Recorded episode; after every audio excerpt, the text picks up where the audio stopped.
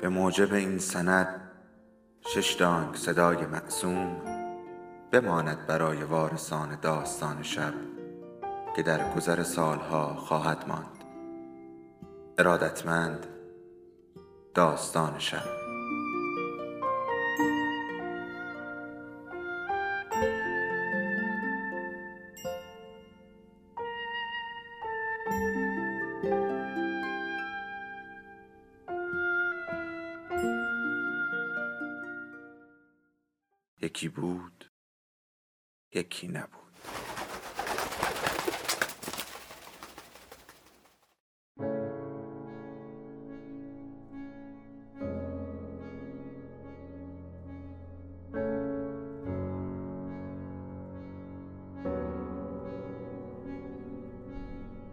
سفر به انتهای شب. اثر لوی فردیناند سلین. مترجم فرهاد قبرایی. خانش رحمان حسینی.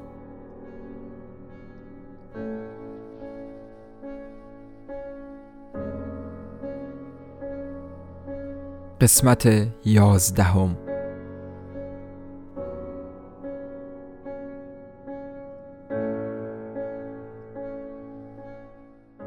در همین حال پشت سرش چهار افسر جز راه در روی عرشه وسطی را بسته و گوش به زنگ ایستاده بودند. درست مثل ملازمان سرنوشت. راه فراری نبود. بیانیه ای ایراد کرد که لابد از قبل با دقت تمام تمرین کرده بود. آقای عزیز کسی که مقابل شماست سروان فرمیزون از نیروهای مستعمرات است. به نام همکاران و همسفران این کشتی که از رفتار گستاخانه شما عصبانیند مفتخرم که از شما توضیح بخواهم. بعضی از مطالبی که از زمان عزیمت از مارسه درباره ما به زبان آورده اید غیر قابل تحمل است.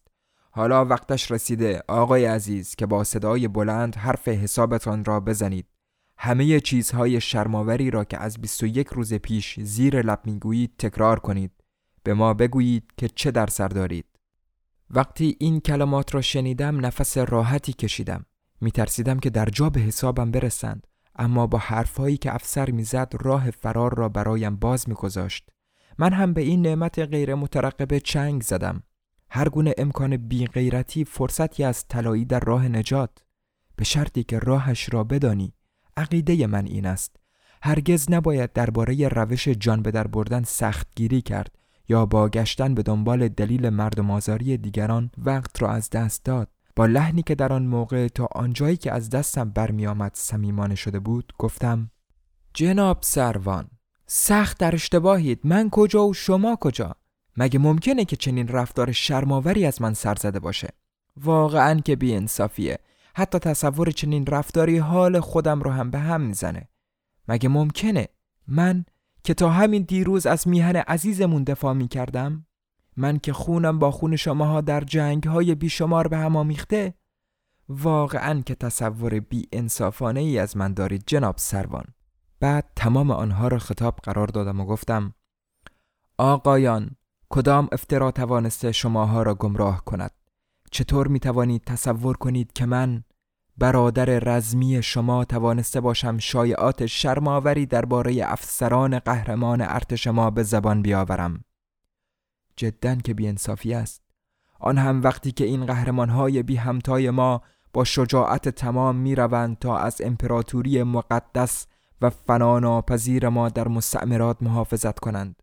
از آن امپراتوری که با شکوه ترین سربازان نژاد ما را در خدمتش غرق شکوه و افتخار کرده است. مانجنها فدرپا گالینیها آه جناب سروان من کجا و این حرف ها مدتی مکس کردم. امیدوار بودم که تحت تأثیر قرارشان دهم. خوشبختانه طی لحظات کوتاهی موفق بودم. آن وقت بیمعتلی از این آتش بس و بهدشان استفاده کردم و یک راست به طرفش رفتم و هر دو دستش را با گرمی تمام فشردم. کمی آرام گرفته بودم که هر دو تا دستش توی دستهایم گیر افتاده است. بدون اینکه ولشان کنم با شور و حرارت وضعیتم را برایشان تشریح می کردم و صد البته هزاران بار حق به او می دادم و خاطر جمعش می کردم که می توانیم روابطمان را از نو آغاز کنیم و این بار صمیمانه و بیرو در بایستی. می گفتم که خجالت طبیعی و احمقانه من سرچشمه این تنفری است که من هدفش قرار گرفتم. در نظر این همسفران زن و مرد این مخلوط قهرمانان و زیبارویان این همسفران که خوشبختانه همه با شخصیت و با شعورند از جمله آن بانوان چیره دست نوازنده گل سرسبد و تاج سر همه مسافران کشتی البته که رفتارم عجیب و پرفیس و افاده بوده. از صمیم قلب از او عذر خواستم و در آخر تمنا کردم که بی هیچ شک و شبهی مرا هم در گروه شاد برادران میهن پرست خیش بپذیرد. می‌خواستم از این لحظه به بعد برای همیشه دست از سر کچلم بردارند. البته بدون اینکه دستهاشان را رها کنم بلاغتم را دو برابر می کردم. تا وقتی که ارتشی نکشد بچه است. راحت می شود سرش را شیر مالید. چون عادت به فکر کردن ندارد. همین که با او هم کلام شوی مجبور می شود عقلش را به کار بیندازد که حرفهایت را بفهمد. سروان فرمیزون خیال کشتن مرا نداشت. در حال نوشیدن مشروب هم نبود. نه با دستهاش کاری می کرد و نه با پاهاش. فقط سعی می کرد فکر کند. برای او این کار فوقالعاده دشوار بود. در واقع من از راه سر به او غلبه کرده بودم. ضمن این محاکمه توهینآمیز کم کمک احساس می کردم که عزت نفسم که از قبل آماده ترک کردنم بود باز هم از من فاصله می گیرد کاملا دور می شود و در آخر کار رهایم می کند و تنهایم می گذارد درست مثل اینکه رسما طلاقم داده باشد. هرچه دلتان می‌خواهد بگویید ولی این احساس احساس شیرینی بود. از این واقعه به بعد من برای همیشه آزاد و سبکبال شده ام.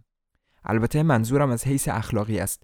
شاید برای آنکه بتوانی در زندگی گلیمت را از آب بیرون بکشی بیشتر اوقات به ترس احتیاج داشته باشی. از آن روز به بعد نه سلاح دیگری خواستم و نه فضیلت دیگری. این از من. رفقای سروان هم که آمده بودند تا دک و دندم را خورد کنند و دندانهایم را بیرون بریزند مثل خودش هاج و واج مانده بودند و میبایست با کلمات من دست و پنجه نرم کنند. غیر نظامی ها که با اشتیاق تمام به هوای تماشای مردن من آمده بودند ترش کرده بودند. من درست حالیم نبود چه می‌گویم. با تمام قوا سعی می کردم در محدوده حماس سرایی باقی بمانم و در حالی که دستهای سروان را در دست داشتم در مه نرم و نازکی که دریا سالار براکتون هن و هن زنان با هر ضربه پروانش از وسطش پیش می رفت به نقطه موهومی چشم دوخته بودم. در آخر برای اینکه به گفتارم پایان دهم دل به دریا زدم و یکی از دستهای سروان را آزاد گذاشتم. فقط یکیش را. و دستم را به بالای سرم بردم و به حالتی نمایشی گفتم مرد و مردان آقایان آیا نباید سوء تفاهم ها را کنار گذاشت؟ پس زنده باد فرانسه به فضل حق زنده باد فرانسه. این از آن کلک های برانلدوری بود. در این مورد هم مؤثر واقع می شد این تنها موردی بود که فرانسه زندگیم را نجات داد. تا آن وقت در واقع همیشه عکس این بود. میان شنوندگانم لحظه تردید دیدم. اما به هر حال برای افسرها هر قدر هم که نسبت به یک غیر نظامی احساس نفرت کنند کار سختی است که در ملای عام توی گوشش بخوابانند. مخصوصا که این غیر نظامی مثل من در این لحظه با صدای بسیار بلند فریاد بزند زنده باد فرانسه. این تردید نجاتم داد. بازوی دو نفر از افسرها را گرفتم و دعوتشان کردم که به سلامتی من و به سلامتی این آشتی در بار مشروب بنوشند. این دلاوران فقط یک لحظه تردید نشان دادند و بعد از آن دو ساعتی نوشیدیم. اما مادینه های کشتی با نگاه دنبالمان می کردند ساکت بودند و دماغشان سوخته بود. از دریچه های بار معلمه پیانو زن را می دیدم که مثل کفتار از وسط چند نفر زن در رفت آمد است. پتیاره ها که بو برده بودند من کلکی سوار کردم و از محلکه جان سالم به در بردم. با همدیگر ساخت و پاخت می کردند که باز هم دمم را بدهند لای تله. در این بین زیر پنکه بیخاصیت که از جزایر قناری به بعد پنبه داغ هوا را حلاجی می کرد ما مردها به نوشیدن ادامه می دادیم. اما لازم بود که من عقلم را نبازم تا بتوانم زبانم را باز هم به کار بیندازم و کارها را آسان کنم و دل دوستان تازم را به دست بیاورم می ترسیدم دستم رو شود مدام تملق میهن پرستانم را نثارشان می کردم و از تک تکشان پشت سر هم ماجراهای دلیری هاشان را در مستعمرات می پرسیدم. داستانهای جنگی مثل داستانهای پر از خاک بر سری است. همه ارتشی های همه کشورها از این جور چیزها خوششان می آید. کاری که در واقع برای رسیدن به صلحی نسبی با آدمها، چفسرها و چه غیره لازم است، اگرچه صلحی است ناپایدار اما به هر حال ارزشمند است، این است که بگذاری در هر شرایطی بساتشان را پهن کنند و در میان لاف و گذاف احمقانهشان خرقلت بزنند. لاف و گذاف های عاقلانه وجود ندارد. این کار غریزی است. در ضمن هیچ مردی نیست که پیش از هر چیز لاف زن نباشد. نقش پادری چابلوس تقریبا تنها نقشی است که از طریق آن انسانها وجود همدیگر را با لذت تحمل می کنند. با این آقایان ارتشی کار سختی در پیش نداشتم. کافی بود از هاج و واج ماندن دست بر ندارم. درخواست دوباره و دوباره داستانهای جنگی کار ساده است. تمام وجود این حضرات از این داستانها پر بود. به راحتی ممکن بود تصور کنم که دوباره به آن روزهای خوب بیمارستان برگشتم. بعد از هر داستان فراموش نمی کردم که همانطور که از برانلدور یاد گرفته بودم تملقم را با این جمله آبدار ابراز کنم. به به این هم صفحه دیگه ای از صفحات زرین تاریخ. کاری تر از این فرمول امکان نداشت محفلی که خودم را با دوز و کلک در آن جا کرده بودم کم کم مرا آدم جالب توجهی تشخیص داد. این مردها شروع کردند به گفتن عراجیفی درباره جنگ که قبلا هم شنیده بودم و بعدها وقتی که با رفقای بیمارستانم در مسابقه تخیل شرکت داشتم خودم هم سرهم کرده بودم. تنها فرق معامله در این بود که محل وقوع عراجیفشان فرق داشت و پرتوپلاهاشان به جای وژ و فلاندر در جنگل های کنگو اتفاق می افتاد.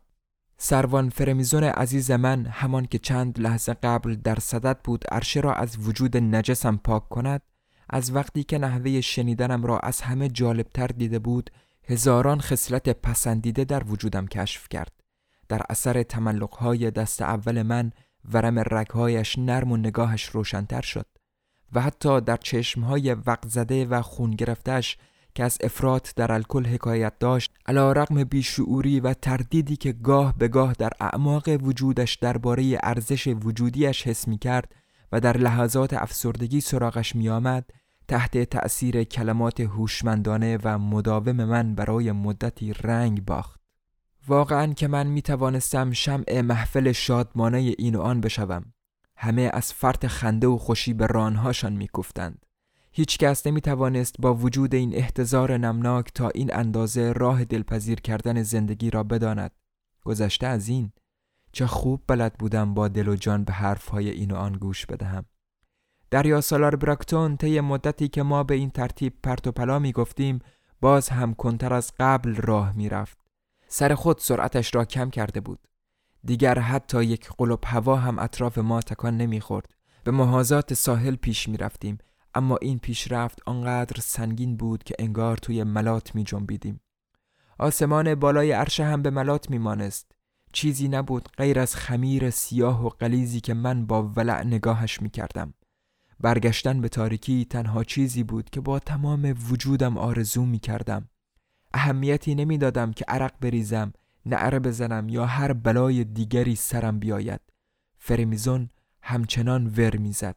خشکی به نظرم نزدیک نزدیک می آمد اما نقشه فرارم هزار جور بیتابی به دلم میانداخت.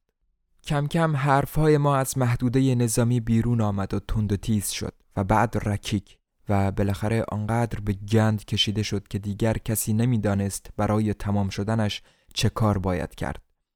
مهمانانم یکی بعد از دیگری جا زدند و خوابیدند و خروپف راه انداختند. خواب کسافتشان اعماق حلق و هنجرهشان را خراش می‌داد. می بایست در بروم وگرنه دیگر هرگز امکان فرار نبود.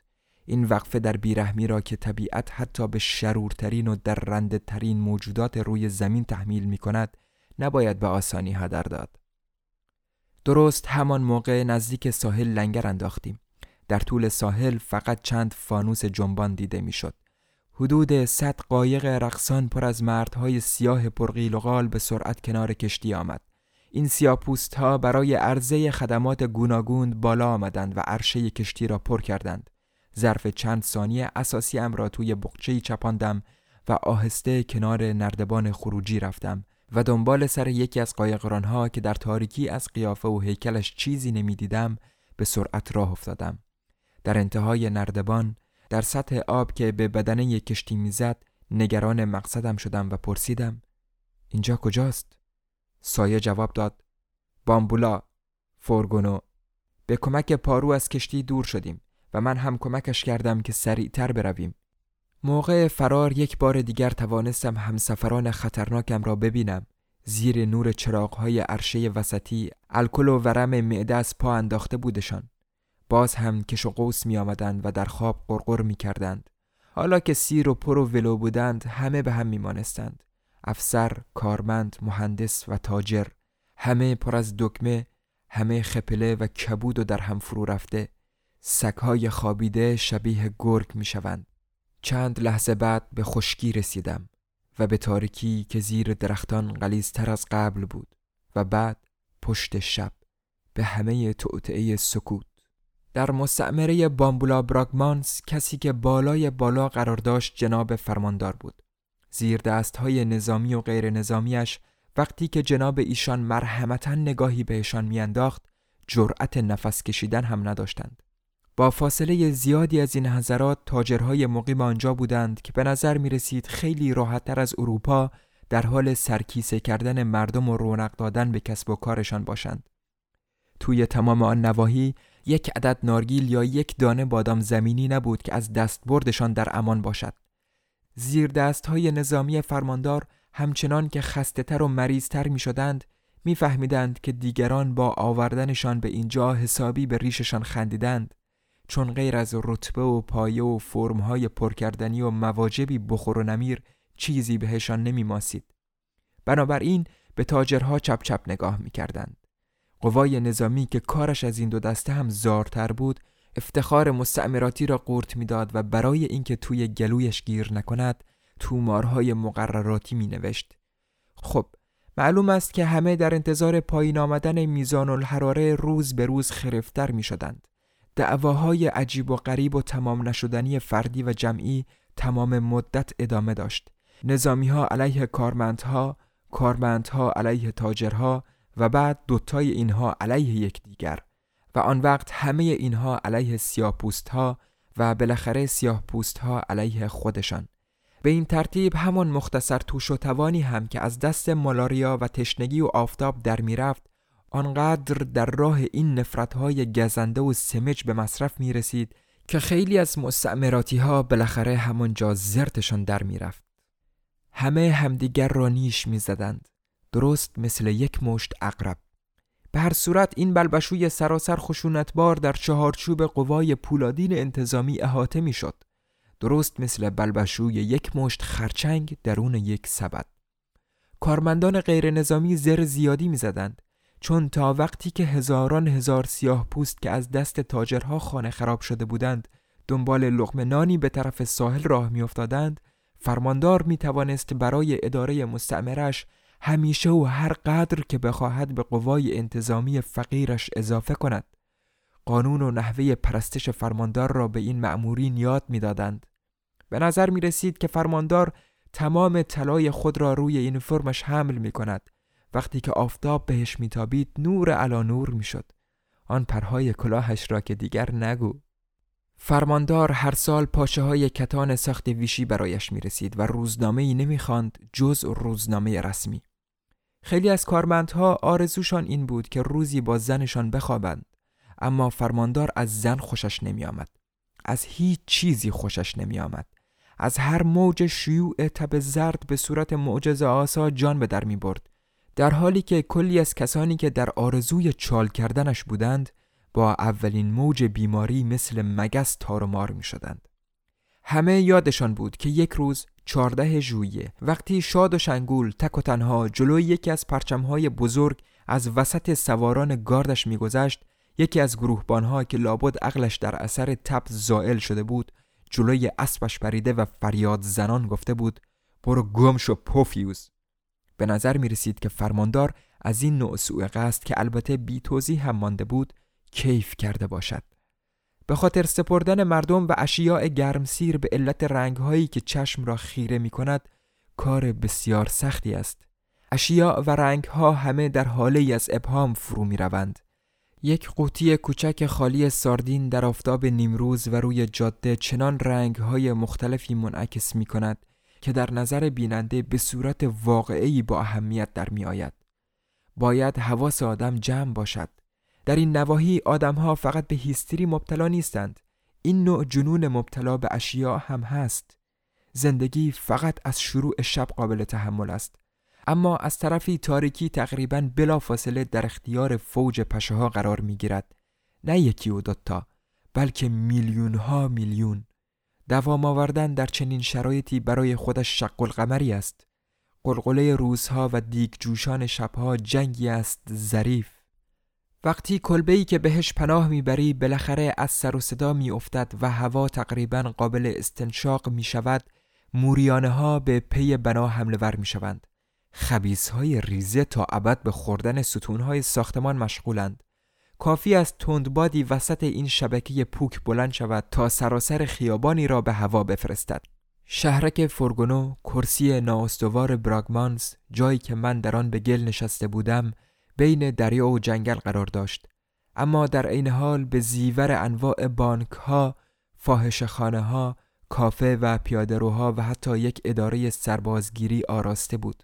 خلاصه در مقیاس کوچک برای خودش شهری بود.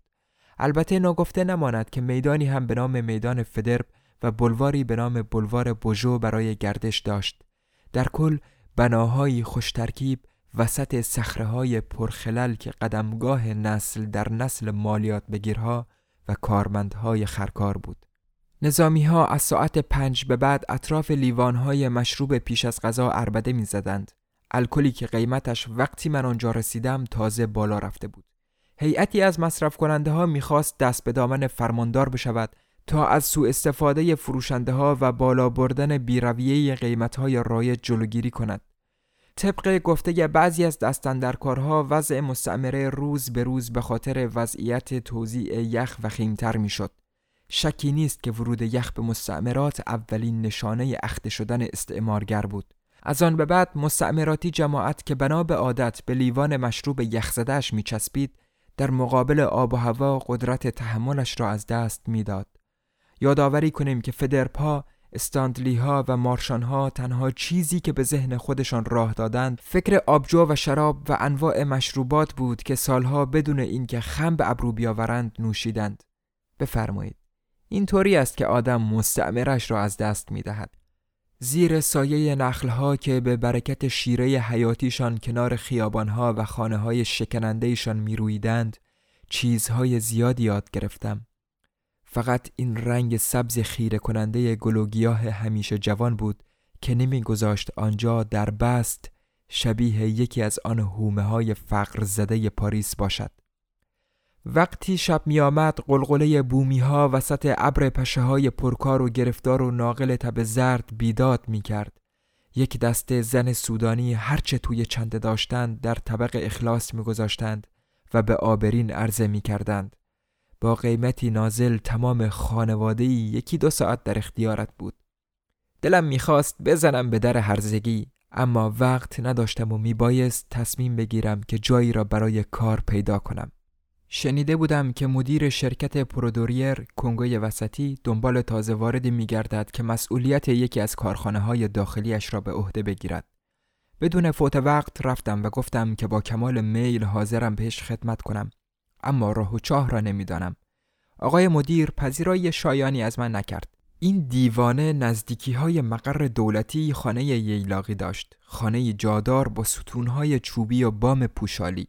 حتی قبل از اینکه نگاهی به هم بیاندازد راجع به گذشتم چند سوال کاملا بیرحمانه کرد بعد وقتی از جوابهای ساده لحانه من التهابش کمی خوابید خفتی که نسبت به من بروز می‌داد متعادل تر شد ولی هنوز به هیچ وجه مناسب تشخیص نمی‌داد که مرا دعوت به نشستن کند.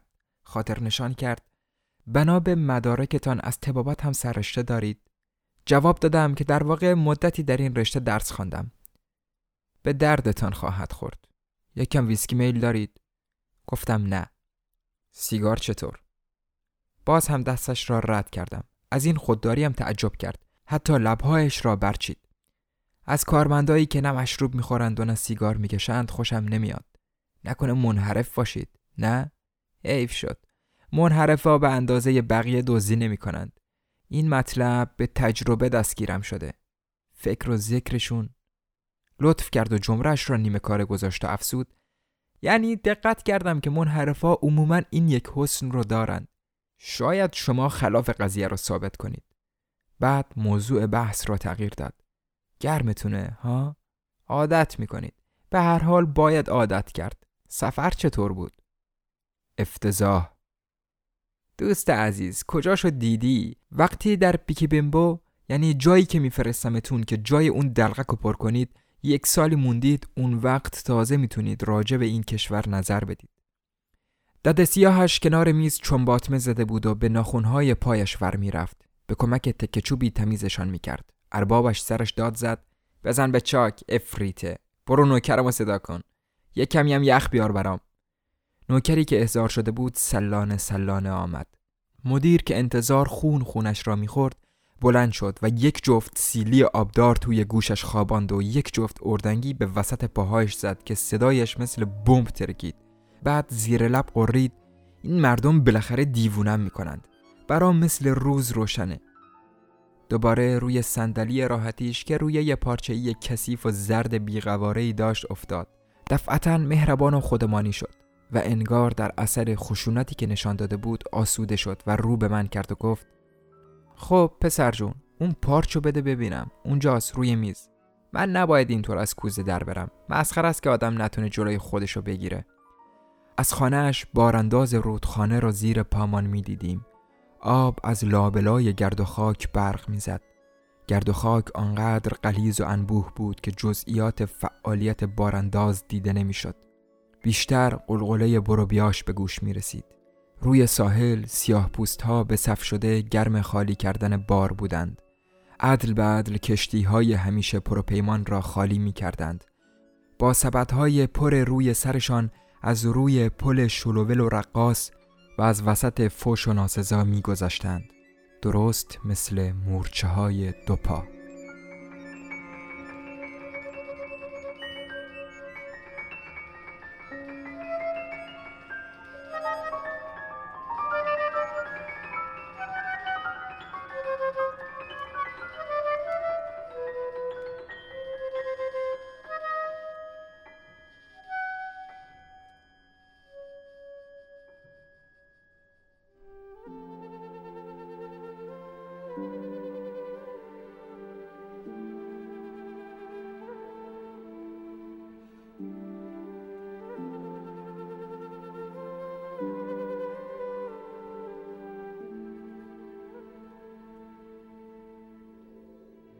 داستان شب بهانه است. برای با هم بودن دور هم نشستن شنیده شدن.